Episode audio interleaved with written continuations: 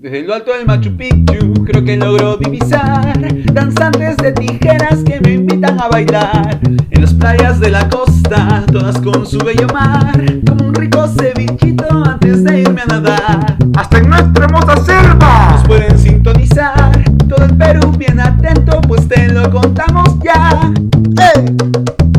¡Sintoniza, maniquito!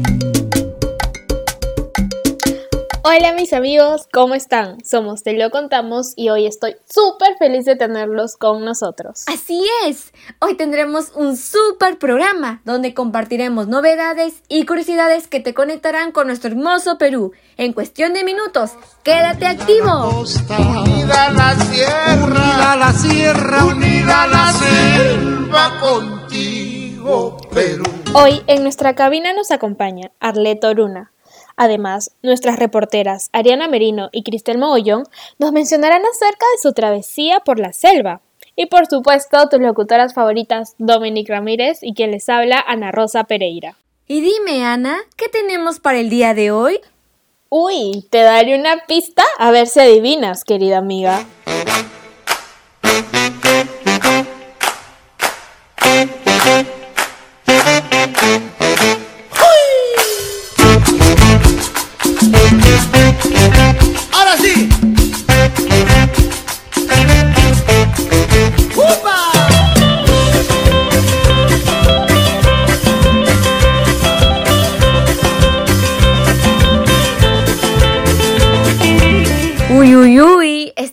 Ritmo pícaro me hace recordar a mi rica selva peruana.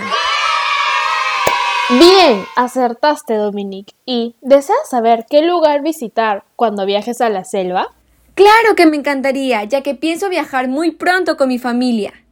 Entonces, no se diga más. Cristel nos presentará una nota acerca de un recorrido turístico, mencionando los lugares más visitados de nuestra hermosa selva peruana.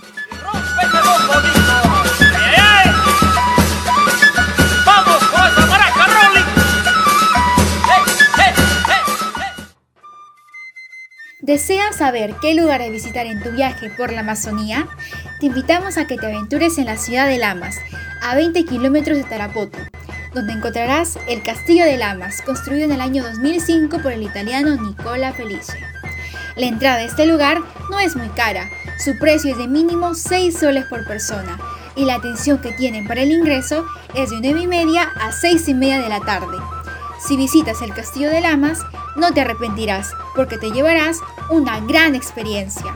Otro de los atractivos turísticos que puedes visitar es la Laguna Azul, que se encuentra ubicada en la localidad de Sauce a 54 kilómetros de la ciudad. La temperatura de sus aguas es de 20 grados, muy recomendable para darse un buen baño. Recuerda siempre llevar ropa de baño y protector solar, pero lo más divertido es que puedes hacer distintas actividades como la tirolesa o dar un paseo en moto acuática. Además, te recomendamos visitar el Parque Natural de Pucallpa, que se ubica en José Balta, Pucallpa 25002. Cuenta con 28 hectáreas de extensión y está conformado por una impresionante belleza paisajística, diversos animales y lagos majestuosos, los cuales son el principal atractivo turístico de la zona. Y por último, la grandiosa catarata Aguachillacu, ubicada en la región de San Martín, que se encuentra a 25 minutos de la ciudad, algo que puede ser muy ventajoso para los turistas. Este lugar dispone de una pequeña piscina natural y obviamente es posible bañarse. El lugar es un destino muy accesible para pasar una agradable jornada matinal en familia. ¿Qué esperas para visitar estos maravillosos lugares en la selva de nuestro Perú? ¡Oh, wow! ¡Qué maravillosos lugares!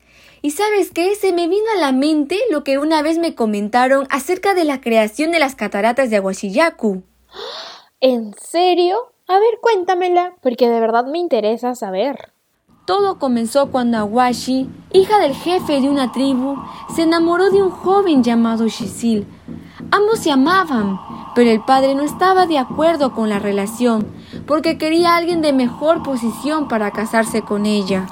¡Asu, qué feo! ¿Te imaginas que tu padre te prohíba casarte con la persona que amas porque no tenga el dinero o el estatus necesario? La verdad, yo no aceptaría esa decisión. Pero ¿sabes qué hizo el padre para alejarla de la pareja? No. ¿Qué hizo? Cuéntamelo ya y no me dejes con esta intriga. Fue a pedir ayuda a los brujos de la zona. Pero él no quería que su hija muriera o se alejara de él, por lo que decidieron convertirla en una hermosa cascada y al joven lo convirtieron en toro, el cual siempre resguardará la poza. Así fue el final de este gran amor. Ah, su, qué triste final. Me hubiera gustado que termine diferente, la verdad. Es cierto, por eso la cascada lleva de nombre Awashiyaku.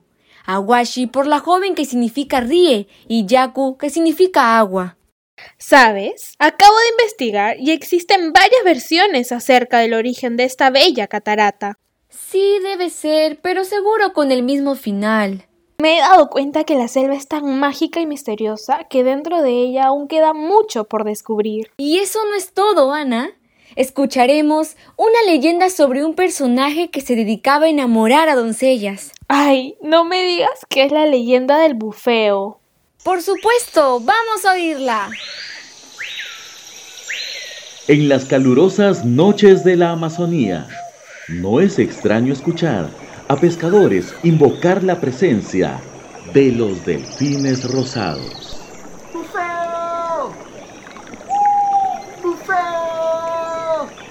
Oteando las aguas oscuras en busca de un reflejo rojizo momentáneo que les indique el camino que haya podido tomar el animal, después de que en sus comunidades desaparezca alguna bella joven sin motivo aparente. Según cuenta la leyenda, en días de fiesta, por el aniversario de algunas comunidades, llegaban de los poblados vecinos decenas de habitantes para comenzar las celebraciones.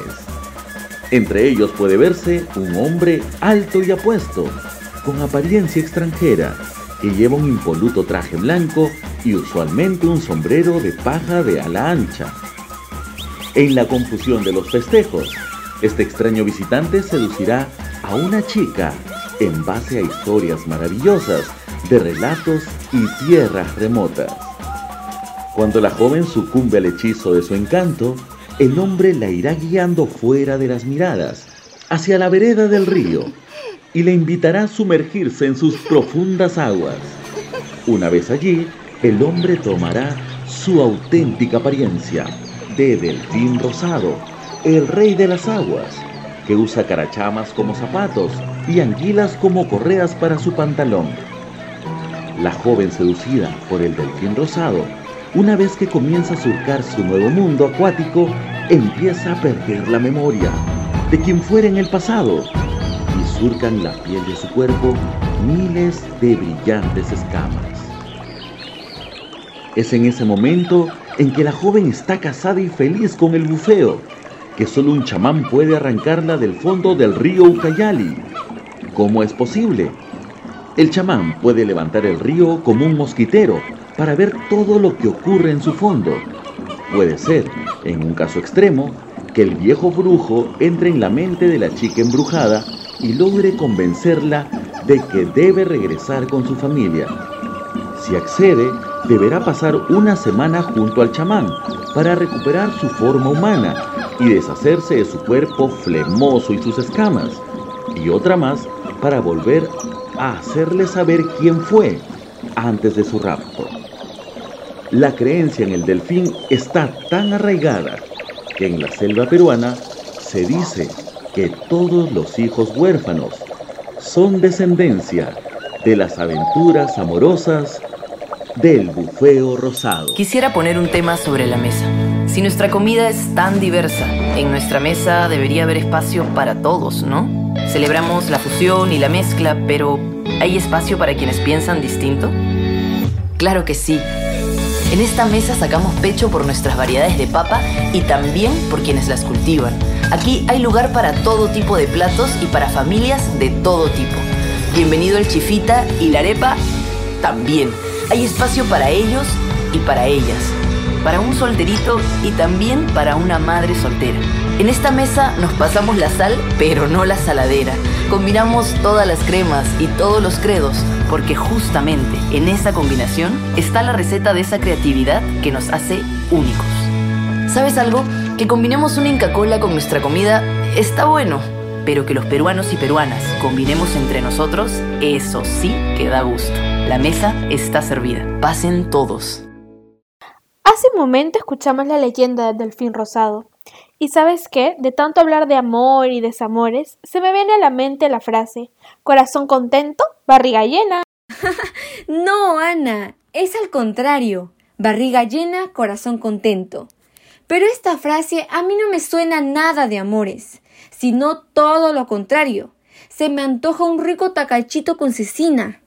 Ay, es cierto, me confundí. Pero te has dado cuenta que la selva es tan rica, y no solo hablo del turismo o sus historias misteriosas, sino también por su exquisita gastronomía. Para saber más acerca de este tema, Ariana nos introducirá al mundo de la gastronomía selvática mediante esta nota.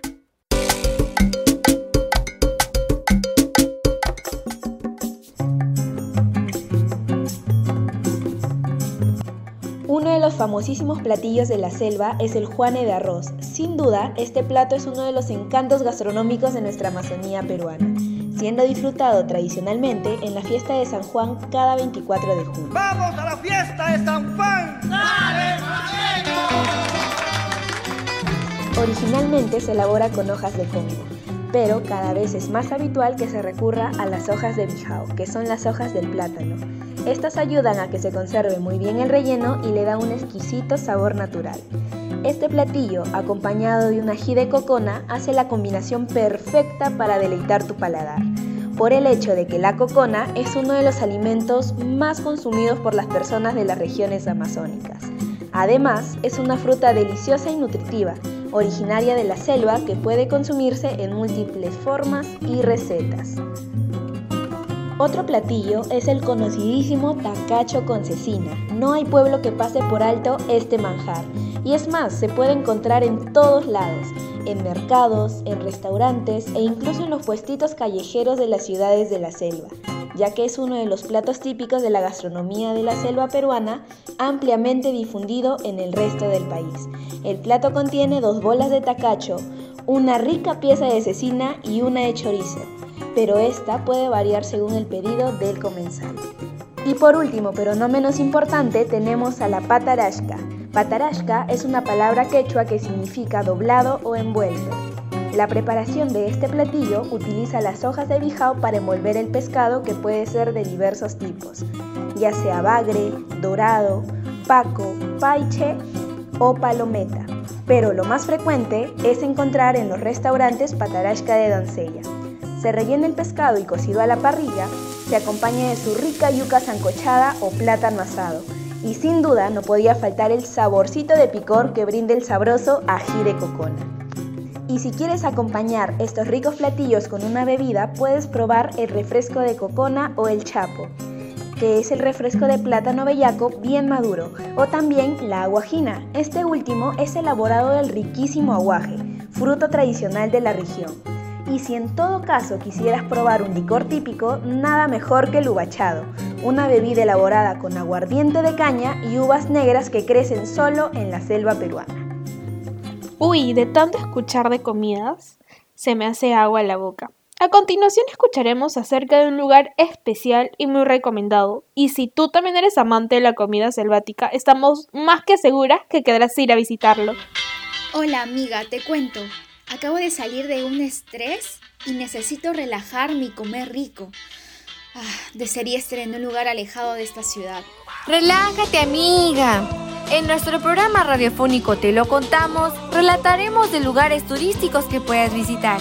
Conocerás la variedad gastronómica, además de mitos y leyendas de nuestro Perú. Todo lo que no sabías, aquí te lo narraremos. ¿Qué esperas para escuchar? Te lo contamos. La gastronomía peruana es un misterio, lleno de buen sabor y diversidad interminable. Esto es posible debido a que posee las tres regiones naturales. Una de ellas es la selva peruana, que concentra gran parte de los insumos necesarios en ser una de las potencias culinarias del mundo. En nuestra ruta por la selva, nuestro objetivo principal es ampliar nuestros conocimientos acerca de la diversidad culinaria. Nos dirigimos a nuestra hermosa selva, un destino de clima tropical donde destacan los platos exóticos, tales como el juane, el tacacho con cecina, la batarashka, ensalada de chonta y humitas. Además, podemos encontrar los ricos refrescos hechos de cocona, yuca, tumbo y carambola. Existen muchos cocineros capaces de poder preparar cualquier platillo. Sin embargo, no todos se arriesgan a incluir ingredientes exóticos, ya que es un reto difícil. Se puede destacar a un joven cocinero amazónico que triunfó en la capital y que posee un restaurante llamado Mishkina, donde destaca la variedad de platillos que posee su tierra. Para Edgardo Rojas, es un reto demostrar su sazón en un lugar desconocido, pero poco a poco busca que la comida selvática adquiera un lugar en los corazones de todos los peruanos. Mishkina es, eh, el mensaje de el aderezo principal de la cocina amazónica. Es el toque, el ADN de la cocina amazónica, digamos. Cuando algo no está rico, le dice, a eso le faltó su mishkina. Es lo rico, esa cosita que le falta al plato es su mishkina. Por eso acá le damos un puntito su mishkina. Todo el que viene acá a comer sale contento, feliz y diferente. Para Rojas, el nombre de su restaurante es el sentimiento que pone para preparar y crear cada platillo. Es la exquisita combinación de sabores y esencias profundas que te transportan a la selva. Muchos restaurantes brindan lo sabroso de la selva peruana, pero pocos entregan dedicación, amor y buena calidad en los platos. Misquina es un restaurante amazónico que fue fundado con el afán de traer toda la cultura amazónica a Lima. Nuestros potajes secretos y platillos son una mezcla de recuerdos guardados entre la sazón de las raíces del chef y las técnicas que están acompañadas de su amor y creatividad. Con el transcurso del tiempo, se ha vuelto el favorito de muchas ferias tales como Perú Mucho Gusto y Mistura. Si quieres sentir un sabor diferente, pero exquisito, la mejor opción sin duda es Misquina. Misquina, el restaurante que te ofrecerá peculiaridad en la preparación y sabor de cada uno de sus manjares selváticos. La conexión que tiene Edgardo con sus platillos hace que quieras degustar y sentir la experiencia de la selva en tu paladar. Misquita me llama tanto la atención que me gustaría ir y saborear su deliciosa agüita de coco. Ya me dio sed. Yo también quiero tomar mi agüita de coco.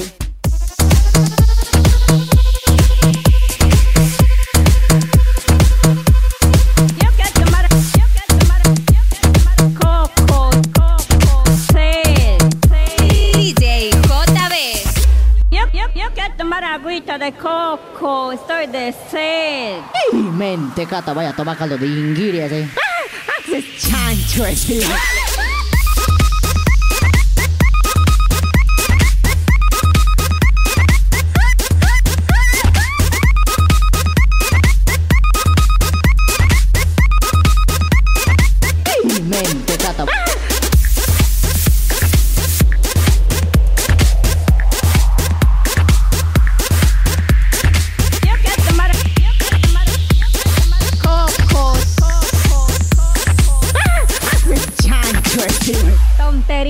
estás hablando, chol, no seas así. Mira tu boca, boca, boca, boca, boca, boca, Mira tu boca. agüita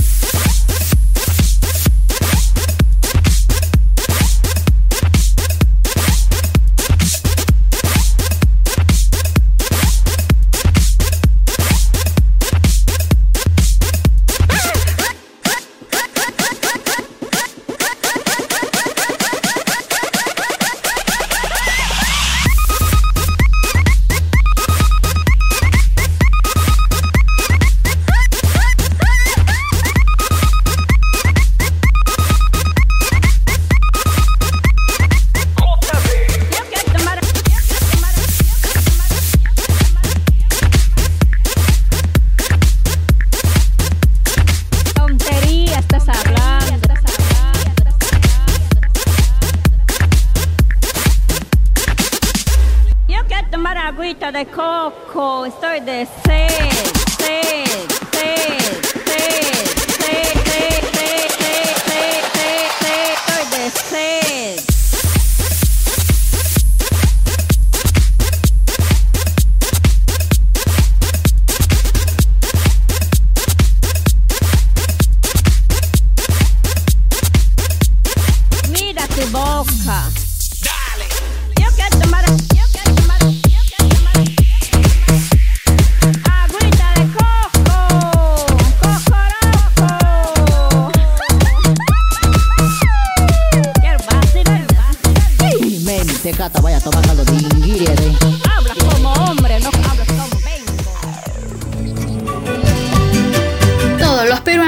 Necesitan un programa con el que se identifiquen. Por eso en Te lo contamos, rompemos tu monotonía. Música en directo. Danzas tradicionales. Mitos y leyendas peruanas. Cuenta la leyenda, el Tunche, que existe un demonio que vaga en lo profundo de la selva peruana. Gastronomía. Yo creo que ciertamente el ceviche perfecto todavía no lo he probado, sinceramente. Y mucho más. Eso es. ¡Que vive el Perú, señores! Te lo contamos, la mejor alternativa.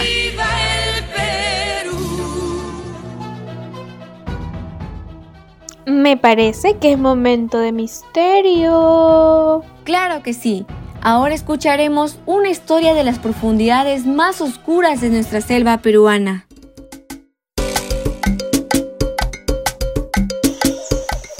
Cuenta la leyenda, el Tunche, que existe un demonio que vaga en lo profundo de la selva peruana.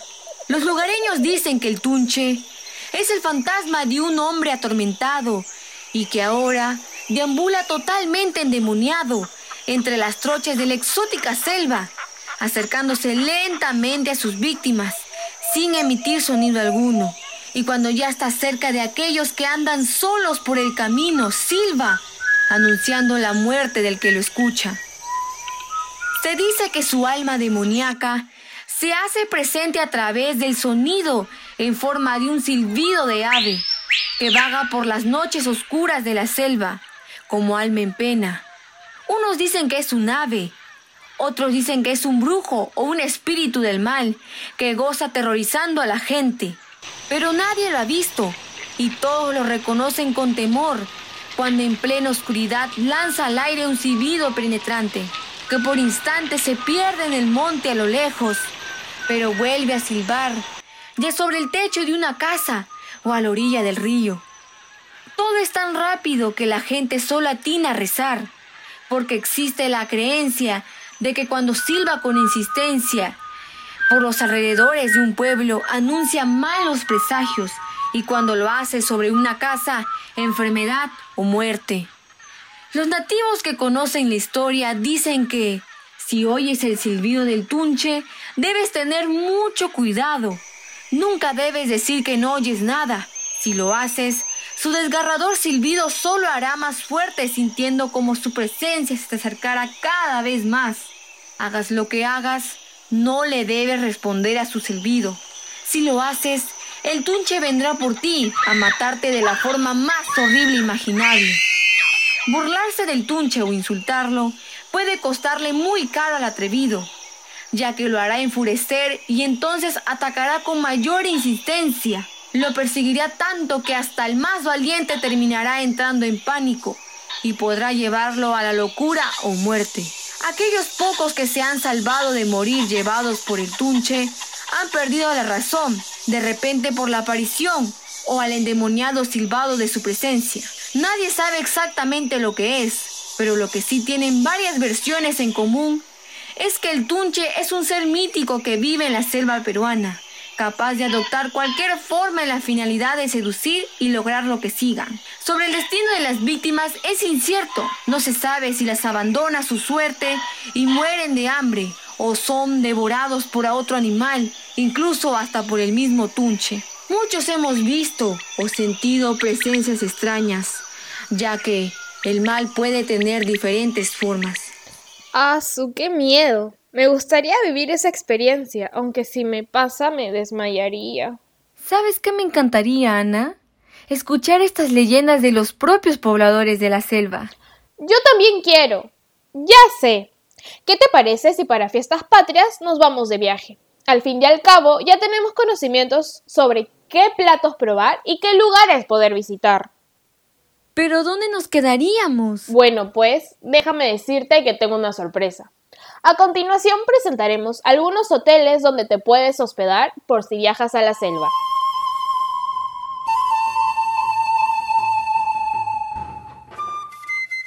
Para tu estadía en la selva es importante conocer los alojamientos que hay en toda la región tropical.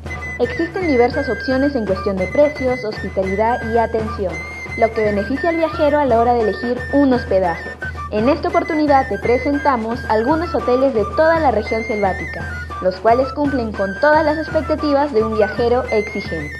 El Hotel Gopta and Lodge ubicado en Chachapoyas. Su privilegiada ubicación es el caserío de Cocachimba y ofrece a los huéspedes una inmejorable vista de las cataratas de Gopta. Tiene un costo promedio de 299 soles por persona.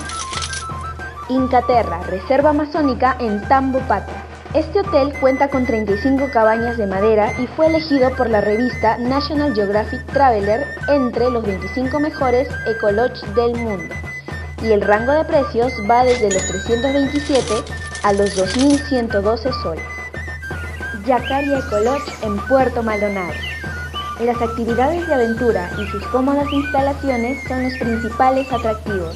Aquí tienes la oportunidad de realizar kayak, y observar la fauna de la zona.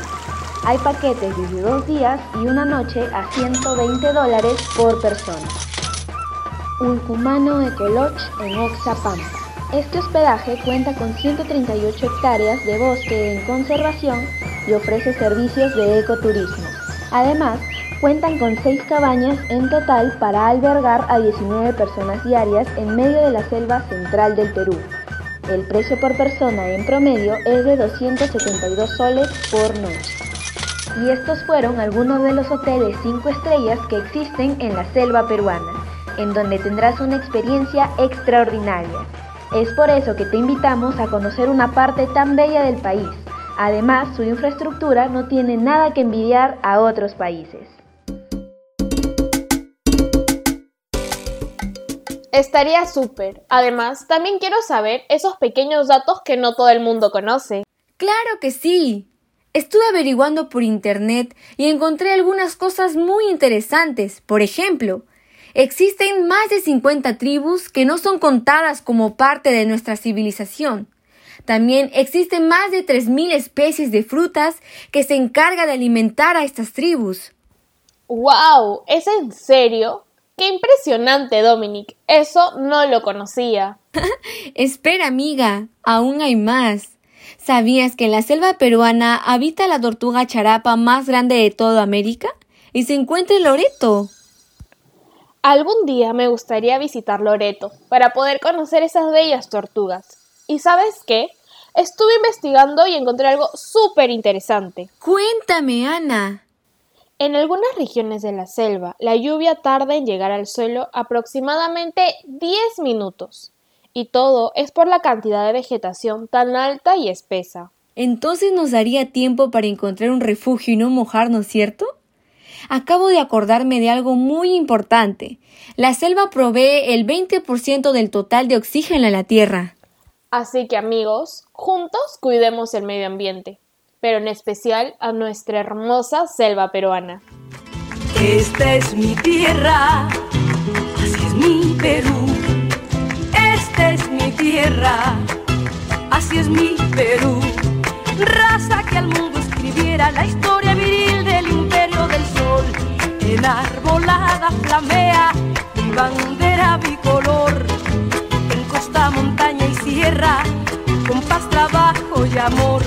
La riqueza de su costa en el mundo sin igual. Y la sierra generosa fructifica nuestro pan. Mientras la montaña espera quien la vaya a conquistar. El orgullo de mi raza